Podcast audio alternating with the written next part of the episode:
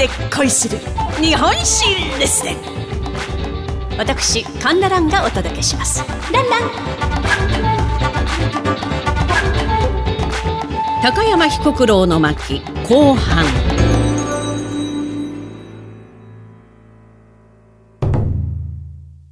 前回お話ししました通り、高山彦九郎は江戸時代がまだ半ばであるにもかかわらず、尊の思想に目覚めまして、諸国を暗夜して自分の考えを説いて回りました。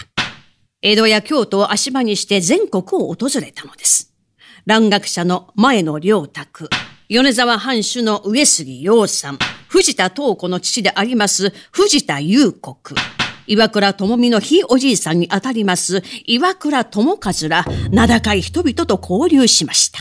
また、庶民の暮らしぶりもつぶさに視察したのです。まあ、特に北東北の津軽藩や南部藩では、天明の大飢饉の際に人口の3分の1とも半分とも言われる人々が飢え死にしたことを知ります。あまりの空腹に遺体を食べることもしばしばあったという恐ろしい話も聞いたのです。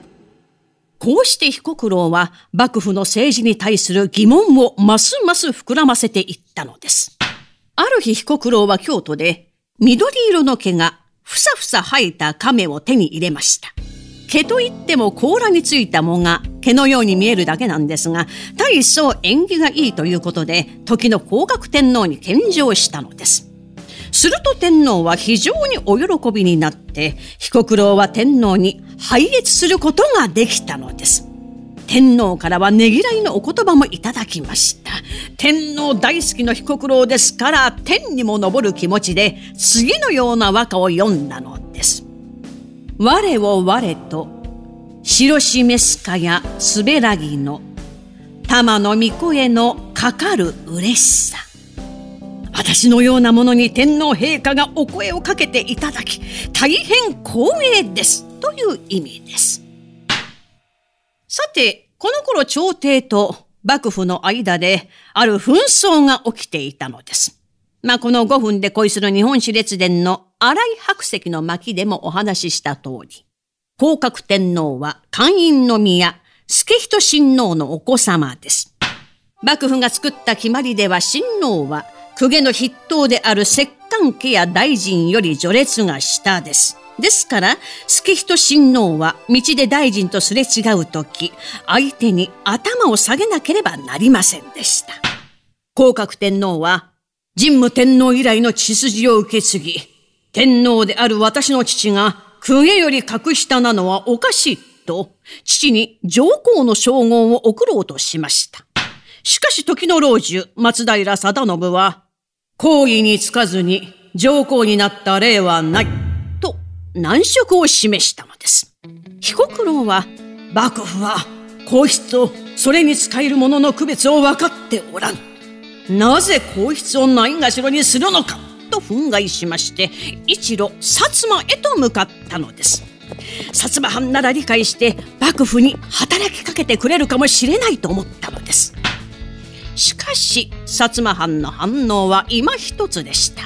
彦九郎は危険人物として幕府からマークされ、その行動は隠密に監視されていたのです。このままでは藩に迷惑がかかると思いました彦九郎は、薩摩を出て九州各地を転々としました。旅の途中、豊後の国、現在の大分県で地元の役人に捕まるなど、彦九郎への監視は続いたのです。そして彦九郎は、助人親王の称号をめぐる問題が、朝廷側の敗北で決着したことを知るのです。筑後の国、現在の福岡県久留米の知人の家にたどり着きました彦九郎は、失意のうちに切腹いたします。激しい痛みの中、あの三条大橋の時のように、御所はどちらの方角かと聞いた彦九郎は、向きを直し、柏手を打って姿勢を崩さなかったと言います。駆けつけた役人に、何故の切腹かと尋ねられた彦九郎は、狂気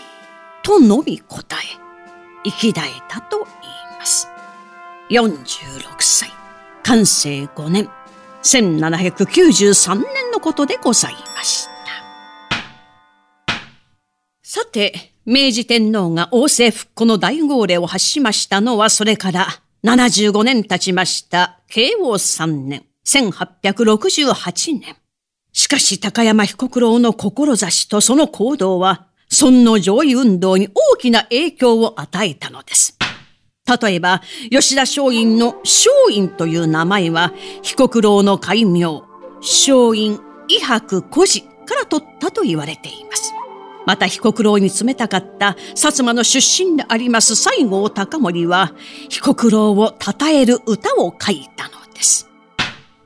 70年ほど早く生まれてしまった尊王思想家、感性の鬼人、高山被告郎のお物語。これをもって読み終わりといたします。あ、土下座ではありませんよ。お相手は私講談師神田蘭でございました。ランラン